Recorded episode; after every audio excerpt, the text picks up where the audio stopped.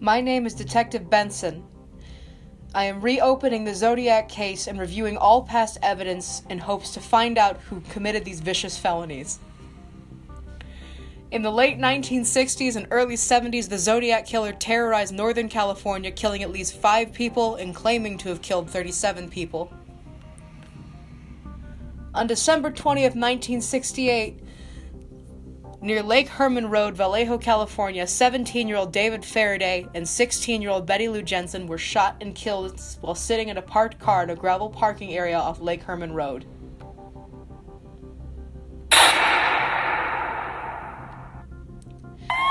By the time police arrived, Betty was found dead on the ground 30 feet away from the car. David was alive at the scene, but would later die in the hospital.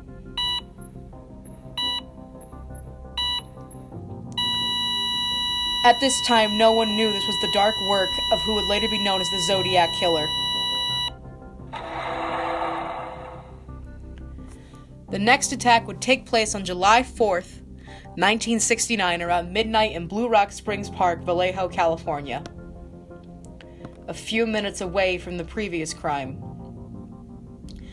The Zodiac approached a parked car with a flashlight, shooting 22 year old Darlene Ferrin and 19 year old Michael Mageau before walking away and coming back to shoot them both again. Both were alive when found, but only Mageau would survive. He was able to make out the face of the man who shot him young, white, around 26 to 30 years old, stocky, 200 pounds or larger, about 5 foot 8, with light brown curly hair and a large face.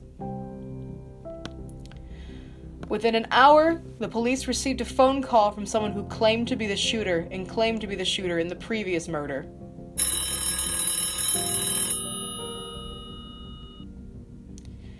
August 1st, 1969, the San Francisco Chronicle, the San Francisco Examiner, and the Vallejo Times Herald all received identical handwritten letters from someone claiming to be the killer.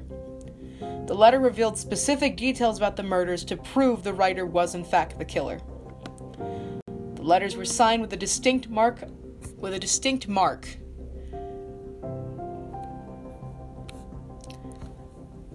The letters were signed with a distinct mark, a circle with a cross through it, the mark that would become known as the mark of the zodiac.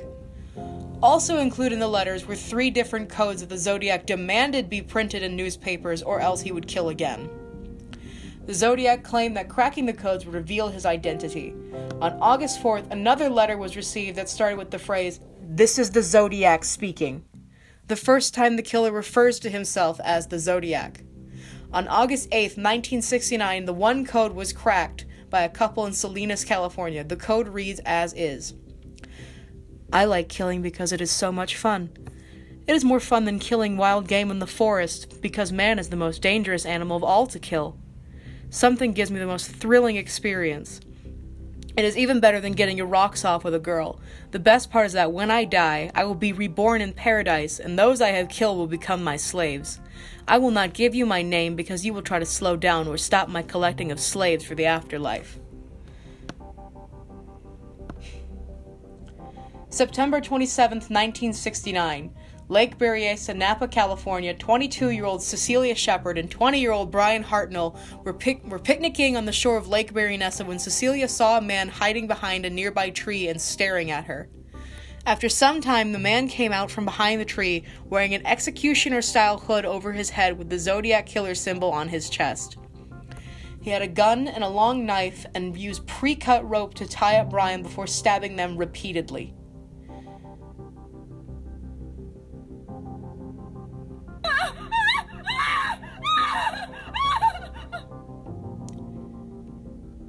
Cecelia would die at the hospital, but Bryan Harnell would survive despite being stabbed six times in the back. Bryan Harnell described the man being 5 foot 8 to 6 feet tall, heavy set, weighing 225 to 250 pounds. With dark brown hair he saw through the eye holes in the mask. A message was found on the side of Bryan's car with the zodiac sign, the dates of all three killings, and the words by knife written below the September 27th date. On October 11, 1969, just before 10 p.m. in San Francisco, California, at the intersection of Washington and Cherry, a cab driver, Paul Stine, was shot.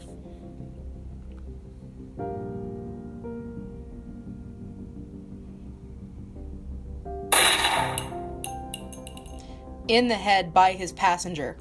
A teenage girl from her home across the street heard the shot along with two other witnesses in her home and got a good look at the man who wiped down the car and walked away. They called the police and described the man as white male between 25 to 30 years old, 5 foot 8 to 5 foot 9 tall, stocky with reddish brown crew cut and heavy rimmed glasses. The police car that was nearby came quickly to the scene, But the chaos of the scene would strangely result in the police dispatcher incorrectly identifying the suspect as an African American male. And this is where things get frustrating.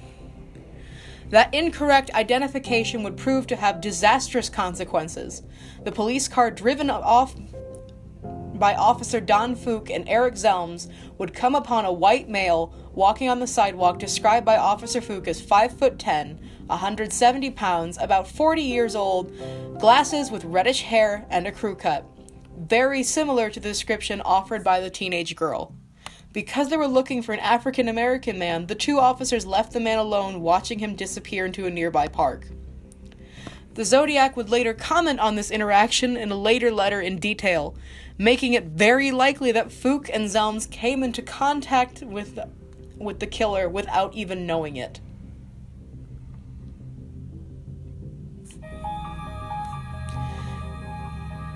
The Zodiac would later comment on this interaction in a later letter in detail, making it very likely that Fouke and Zelms came into contact with the nation's most notorious serial killer at the time without even knowing it. A composite sketch would be drawn based on the two descriptions that would later become part of the famous wanted poster. Another piece of evidence was a bloody fingerprint discovered inside the cab. However, the Zodiac claims in a letter that it was planted by him to throw the cops off his trail. Two days later, the San Francisco Chronicle gets another letter that claims responsibility for the cab driver, Paul Stine's murder, and includes a piece of Stine's blood-stained shirt. The letter also included a note. School children make nice targets. I think I shall wipe out a school bus one some morning. Just shoot out the front tire, then pick off the kiddies as they come bouncing out. He also included diagrams of bombs that could be used on buses. After the Zodiac task force was created so multiple departments could share information. On April 20th, 1970, a letter to the San Francisco Chronicle included a cipher with the sentence, My name is blank. The Zodiac would continue to send letters before stopping in 1971, only to send his last letter in 1974, where he claims to have killed 37 people and bizarrely reviews his viewing of The Exorcist, which he called the best satirical comedy that I have ever seen. In 2002, the San Francisco the San Francisco police force was able to ex- in 2002, the San Francisco police force was able to extract partial genetic profile from the Zodiac letter from the saliva on the stamp. This, however, was not enough to conclusively identify a single person, but enough to eliminate potential suspects.